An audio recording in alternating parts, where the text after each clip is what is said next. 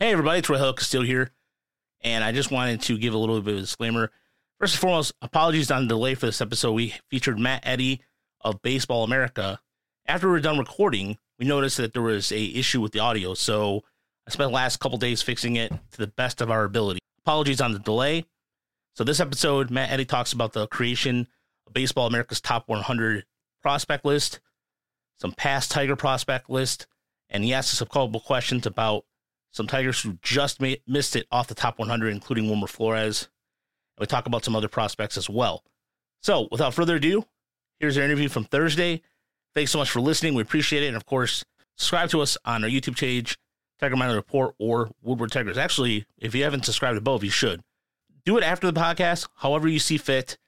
Does not matter.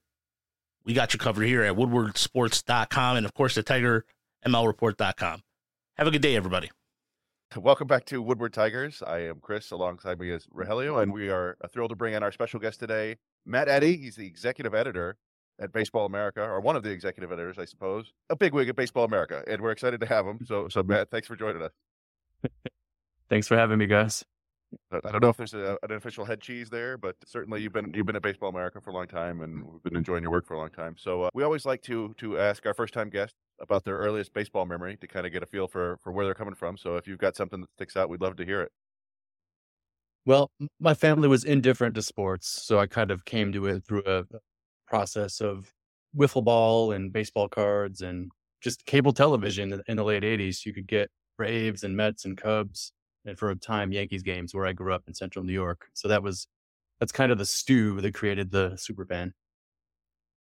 That's interesting. I mean, that's not that different from mm-hmm. me, all, other than we didn't have cable TV, but I had an older brother who was way into mm-hmm. baseball cards, and so I just kind of followed in his footsteps. But it was the same same era, and yeah, I mean, we played wiffle ball every day all summer in our backyard. So yep, I don't know if kids will do that. I know. I haven't seen it. I haven't seen it here. I'm, I'm in North Carolina now, but I haven't seen it. Growing up here, it was Steve Avery who played locally about five minutes away from our house had big influence. So it was a lot of Atlanta Braves fans grew up because at the time, the early 90s, the Tigers were struggling.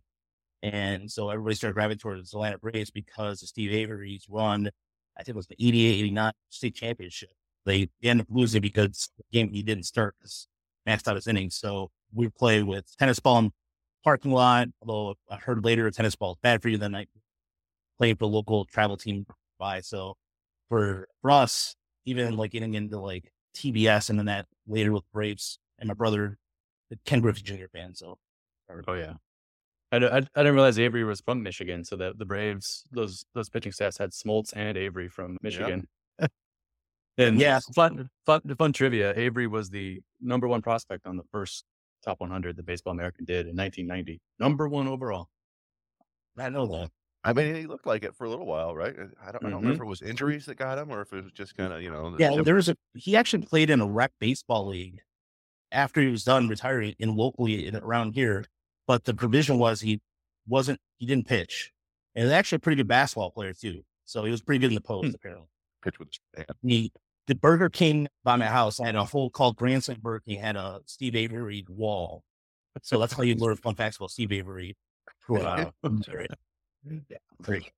But yeah, I mean, it's fortuitous you bring up the, the top 100. I mean, that's that's it's always good to have somebody from Baseball America on the show. But you know, the top 100 is, is the big deal, right? I, I assume it's kind of the biggest moment of the season for you guys. I mean, you you do a lot of great coverage, but uh, this is one I, I assume brings uh, brings in a lot of traffic. So we wanted to talk to you a little bit about about the top 100 in general and kind of the process, how you guys go about doing it.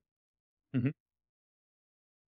Yeah, the first step is well, the the, the pre work for, for, the handbook or for the 100 is the handbook, the prospect handbook process that happens in the fall of the, preceding year. That's that's the lead up to it. So we get kind of get new perspective on all on you know 900 prospects. So then what we do in January is we each we have six editors devise their own top 150 and we fuse those into one collaborative 100 which we kind of view it as kind of a wisdom of crowds approach so that nobody you know one extreme will cancel out another. When we have that that rough composite, then we send it around for industry feedback, and then we have a big meeting to you know kind of iron out the details to kind of get us to a list that represents a, a compromise for everybody. And- it's you know the, the industry feedback part is always uh, curious to me because I, I always wonder I, I assume every year there's probably a handful of guys where the you, the industry just says no keep moving them up or keep moving them down I don't know if you want to identify anybody like that this year but it, I'm always kind of curious about that Yeah, I think two come to mind for move up. Jackson Holliday, number one overall pick. You know, I think a, a lot at, at the time of the draft, he was seen as more neck and neck and maybe a shade behind Druw Jones. I think subsequent to that, he has kind of risen in the esteem of, of most evaluators to the point where he's, you know, maybe half ahead of Jones and certainly in this, in this, at the cusp of the top tier in the minor leagues right now. He, he comes to mind and another left-handed hitting shortstop with a sweet swing, Jackson Merrill, Padres, also made some late progress up the list. nice yeah uh, Tiger I'm sorry, Merrill's Merrill's a right-handed hitter, I think. Sorry about that. But but yeah, well, we you know uh, the Tigers just brought in Mark Conner, who was the scouting director for the Padres when they made that draft, and so uh, Mhm. Tigers fans are kind of hoping that he gets brings some of that magic here because they also got James Wood in that same class, which looks Yeah. awfully good right now. Um, yeah. So, yeah, to, to correct the record, Merrill is left-handed. I was right initially. But yeah. correction to a correction. don't doubt yourself. No, you know one one thing. It's so you. I think I read from your bio that you started at BA basically right out of college around the early 2000s, um, and that was kind of roughly around the same time that I started following prospects. And this is just my perception. Is I feel like the top 100 lists have gotten better, or at least the top tier has gotten better at, at predicting guys who are actually going to contribute. It's, it, it felt like when I first followed it that a lot of like the top 20 prospects ended up just kind of busting out. I- And mm-hmm. I mentioned it a bunch. It's guys like, you know, like Jeremy Hermida and, and Andy Marte and Brandon Wood and, and things like that. That and so I'm curious if the process has changed much for you guys over time, or you think just scouting in general has gotten better. Yeah, I think it's both. I think the scouting and development has gotten better. I mm-hmm. think there's greater confidence in player outcomes based on some of the data we have today. Didn't even have five, ten years ago. But you're absolutely correct mm-hmm. about that observation because I was looking at some of our past lists and there's one, I believe it's 2004, where there are 14 players in the top 100 who never even reached the major leagues, which when you're talking about the top 100 players in minors, that just seems outlandish. You know, and the rates now, like if you go back five years now, five years, four or five. That's, that's just an indication. The prognostication is better. over- as far as like even for the international side of things too, it seems like there's a lot more data available out there. I know sometimes with videos might be uh, lacking, but it seems like with the international signings, especially in the last few years here, where we're seeing names that uh, people take a lot of stock in rankings of where the bonuses. But I think of take of for example, think of um, Brandon Tatis Jr., who's thirty first. The White Sox got seven hundred thousand dollar bonus and people again were just I, I don't understand is that something that is always just going to take place where the ranking it just people are going to always it, it always comes with the territory of just people just complaining to complain about the rankings on somewhere where for example a lot of tiger fans are upset that the tigers did not get uh, in the top tier for international signings but in reality it's all about the development isn't it? Yeah, there is a, a much weaker correlation between bonus and talent on the international market. That that is true. Just the way that it, it's so inefficient. You know, the draft is inefficient as well to a lesser degree. I think over time that has happened too. I think you see fewer fewer top five, top ten overall guys who just, you know, Perhaps some of that is just the more hesitancy with the high school pitchers. I think that's attributed a lot. We're not seeing that some of the Colex, Cole Stewart's really anymore. Th- Those were those were less than less than less than ten years old. So I think that we're seeing a little bit more rising up. Um, yeah, yeah, that's a good point. That that it does seem in the last five to ten years that that everyone has kind of realized that those high school arms are, are a lot more volatile than than they thought, which was kind of one of the reasons that the Tigers fans were a little upset a couple years ago when they took Jackson Jobe third overall. Mm.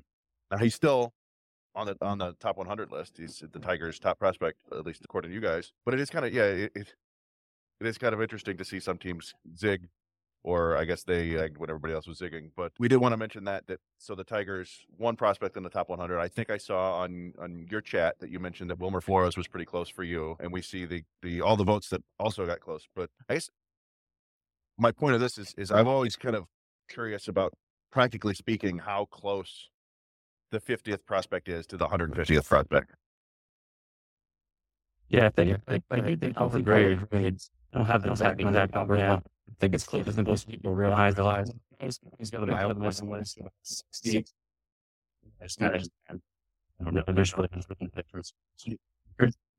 I just let the uh, quote unquote versus the other people the great age need that kind of determine this, but, but there was a lot less competition to enter after number sixty.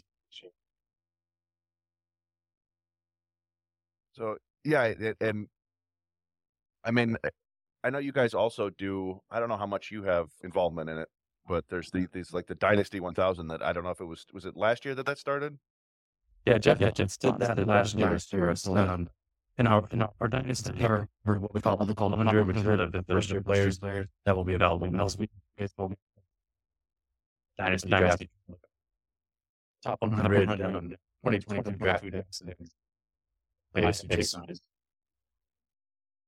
Yeah, so that's you know for people who who feel upset that the Tigers don't have more prospects at the top 100 or whatever, you could say, well, just you know what, just go to the Dynasty 1000 and look for anybody in there, and, and they'll be on there, and you, you feel better about it. But yeah, it oh. is is it's interesting too because it, it seems I don't know when you guys started doing this. It used to always be like a mid season re rank. It seemed like, but in, in recent years, you guys are re ranking almost monthly. It seems. Was that something you always wanted to do, or was it just something that you felt like you you know over time you're like, yeah, we need to reflect what's going on with these players more quickly. Yeah, yeah, I think, I think ten years ago, it was a really, really heavy lift. And as, and as, as we got, as we got much into that, we kind of realized a lot that things, things changing. We, we want to reflect that. All this philosophy, really, really, but no, but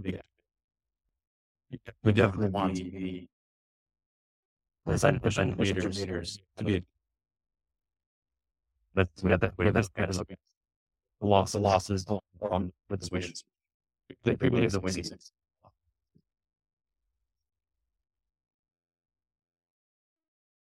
So one of the things with Scott Harris now taking over with Tigers in terms of just player development, bringing in his perspective, and the Tigers recently, last couple of years, we've noticed under Ryan Garko, and it was kind of a little too little too late under Al Avila, a little bit of developments like of the Tigers, for example, Garrett Hill, Beau Brieske, guys who wouldn't weren't top 100 names, but it seems like now you're seeing more of these stories of, and the Tigers notoriously throughout history have never been able to develop in the lower rounds, but a guy that they drafted in the fifth round, Colt Keith, it's a guy we have number one on our list because we saw a lot of them and we thought that it was highly in your opinion, Matt, for how long you watched the Tigers for in terms of just development, is this are you seeing a change towards it going up and getting better?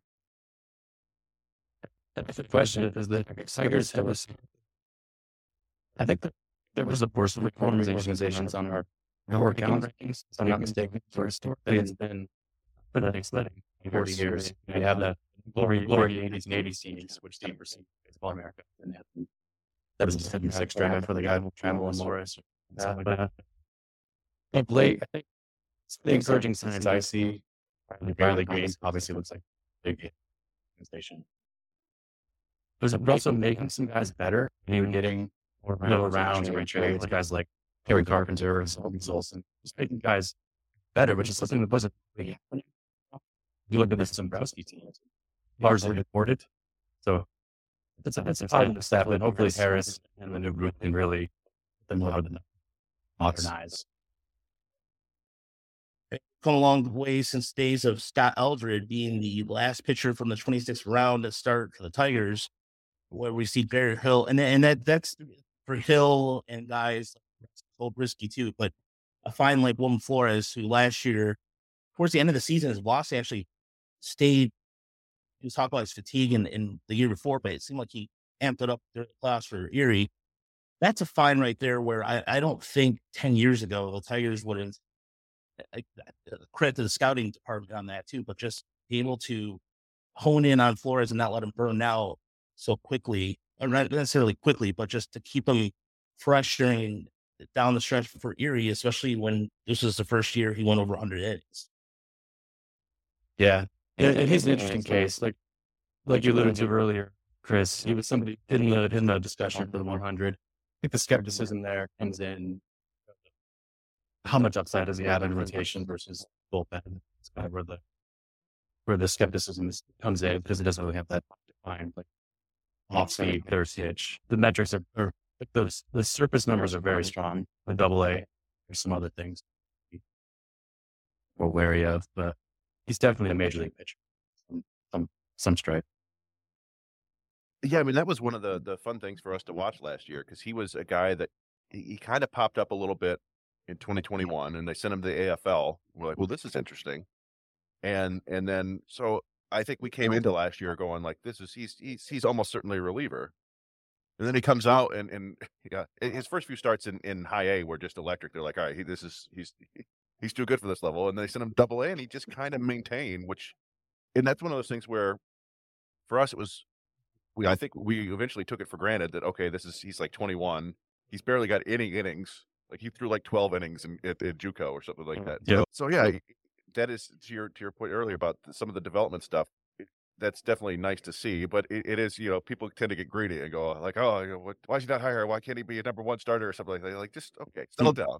Calm, Settle yeah. down. but it, it also reminded me, and, and I think you know, you said you're from upstate New York or mid-state New York or whatever. You know, the Tigers seem to have targeted that area for mm-hmm. players. We, we Jason Foley, I think, went to Sacred Heart. Is mm-hmm. that Brendan White? Brendan White? Yeah, it's with Siena, I think. Yeah, Um, Siena. Yeah. Siena. Wow, Siena. Okay. So yeah, I don't know what what the baseball's. Well, it's it's it's nostalgia for the old Oneonta Tigers. That's what it is. Yeah. Or even the uh, good old Lugging Tigers too. Yeah. no, yeah. I mean, play, look, players come from everywhere. You know, you you you, uh, you got to strike when you can get them before the other teams catch on. So that- that's the case with cold weather players. I was shocked to read that the Braves this is the first time they got a top 100 prospect, and again, again, this is for their development of the system and just taking prospects and using them as Chris would like to say for currency and getting players. Well, I mean, what's that- I mean, Hey, I yeah. didn't come up with that, but no, I mean, Well, whoever did it, but it, Yeah. anyway, but that's just a testament to the. There's no. They still have a couple arms that you have in your just list that Jeff together, and so, but the Braves development machine's still strong as ever, isn't it? Yeah, I'd say so. When you have when you have Spencer Strider kind of go from fourth round afterthought to you know, near rookie of the year and a dominant major league starter. Yeah, you know, Michael Harris is a great example. You know, Vaughn Grissom, these guys didn't even really need double A seasoning. yeah, that the Vaughn Grissom one is just remarkable to me because he was he was high school teammates with Riley Greene, right? And, and like, if Yep. not for Riley Greene, he might not have been seen as much. And Mhm. uh, and then comes up, and I think he had I, by WAR, I think he had a better rookie season than Riley Greene. I think. Did he? I don't know. well, yeah, yeah, yeah, forgive him for the, the the foot injury. That probably Yeah. didn't, didn't help him too much.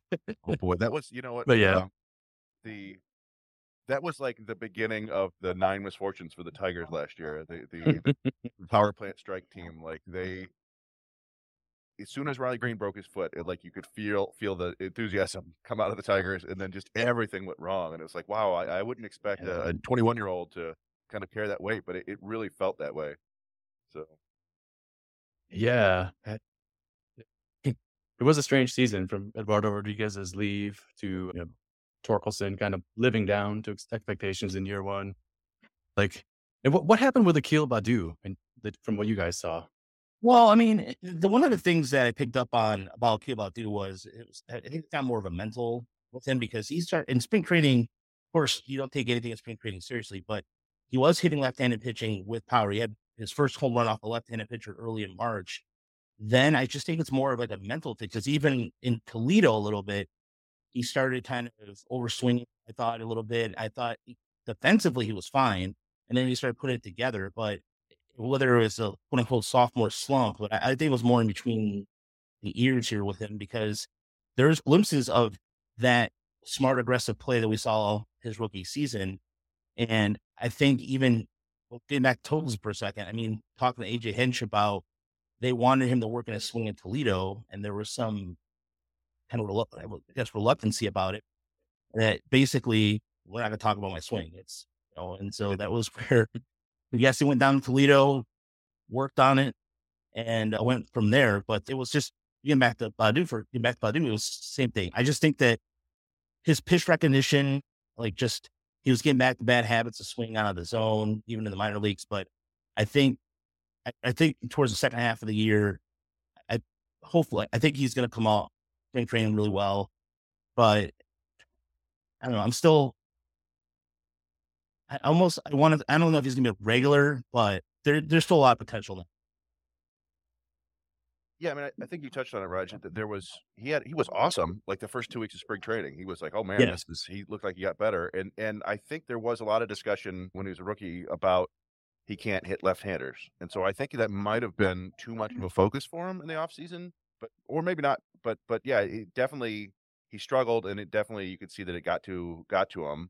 And then I think he had a couple minor injuries, but Roger's right about you know maybe mid August, start of September, he looked like the guy he was in 2021. He was really kind of that mm-hmm. catalytic, you know, running out infield singles, uh, running all over the place, uh, causing defensive errors because he was speeding around. So, yeah, it, it's. I mean, he he felt too good to be true in 2021, and so.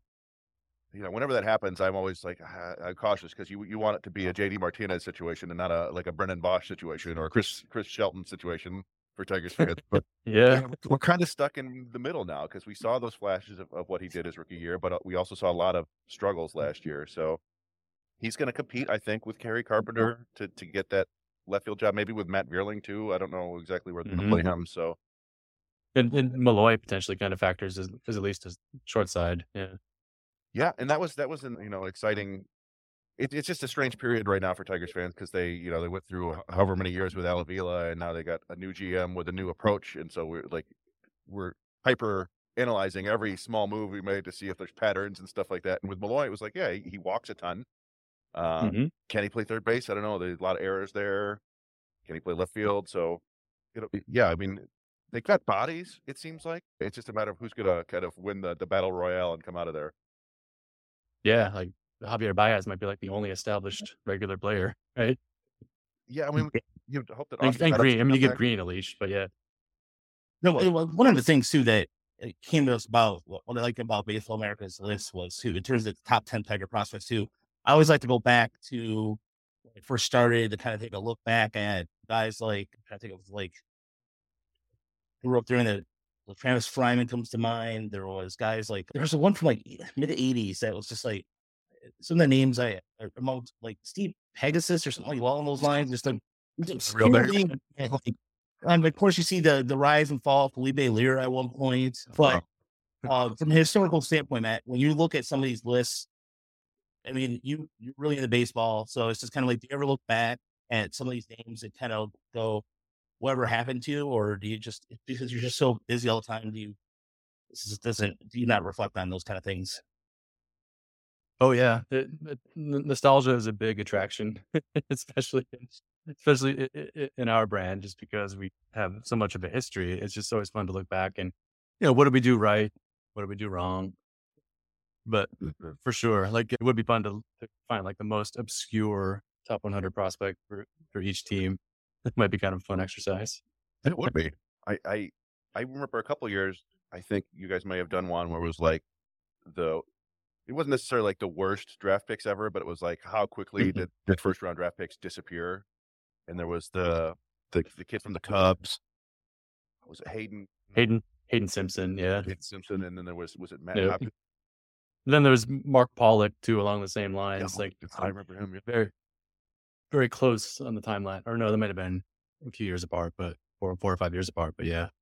Well, thanks to Baseball Cube, oh, find some of these prospects. I know it's a little, I may have to blow this up a little bit, but this is a list that I go to. Oh, that's too much, but you see it here. But yeah, there's guys like Mike Log, Nelson Sim, Nelson Simmons, who had a couple coffee. There's Bob Melvin. So Bob you Melvin. can go. Yeah, Bob Melvin, former former catcher for the or manager to Mario Garbe. Oh wow. So this I, I love going back to this same they have so much data so you can go back. That's got to be the Alan Simpson in the garage days, right? yeah. So Are guys like these top 100s or are, the, are these Tigers? Oh, these are 10s? top Or ten lists. These are the top ten lists they had for each team. For top one hundred, you can certainly find there too. So there's a Scott Alger reference, but yeah, you can go back and find top one hundred lists. But for specifically for the Tigers, I was looking at the top ten list because I was kind of fat. Like growing up in the Free Press and Detroit News, it would have the the list of how people were doing, and so before you realize you don't judge box scores, you kind of look at these names like oh man, I can't wait for Greg Gohr to come up or look, wow, Phil Clark. Yeah, Phil Clark's gonna like because Hey, things that papers would pump these guys up a little bit. Or my favorite was a lot of hype behind Scott Livingstone because Yep. Scott could never find a baseman. So Well, and and and if memory serves, he, he came up and had like a spectacular debut, or had like a six hit game, or something like that, and like, oh, it's the future, and then nope. I so swear Greg to God, Alvarez too, Sports gave Center. around couple good look at his first couple games and then got melted back that series. So anyway, man, I just like sharing this list because it's for me, I, I'm a being part of SABR and being part of look, look at some of the history of baseball. But these prospect lists are just like it's just like the, the Tigers had a pick the first first pick in 1981, Ricky Barlow, who spent seven seasons and never went anywhere, and it was just Hmm. it's fascinating to see that the Tigers draft essentially from probably the greatest draft classes from 75 to 77 to team for almost 30 years. Yep. Uh, I, I I didn't realize the Cube had those rankings on there like that. Yeah, I'll, I'll definitely send the link afterwards. It's pretty cool. But yeah, you can go in there. with something that I signed up for the premium version of it because I thought it was fascinating. And so it's a good way to get a time capsule into these lists. And so, yeah, they have goes back for every team. So it's even, like I said, there's names that I, I have not heard a lot. even this one, like here, uh, Torey, the manager, I believe there's the, the manager. Yeah, Torey Lovullo, the former manager of the Diamondbacks. yeah, Hmm. So a lot of former managers in the Tiger system yeah, at one it's point or where. Yeah. the cradle of managers. Yeah, AJ Hinch plays there, right? I so Matt, I only have uh, one one more question for you. I know that the, the BA offices were just closed down because everybody's working remotely now. But I wondered if you were able to grab anything like really cool from there that you always wanted. Yeah. I grabbed a couple of the large poster board covers. Sweet. The 20th anniversary one from 2001 is really cool too. That one has we had the the staff signed it at the time, so it has two of the people on there now are, are now scouts. Um, you know, and Josh Boyd is an assistant general manager with the Rangers. You know, John Manuel is a pro scout with the Twins. So it's really cool to kind of have that.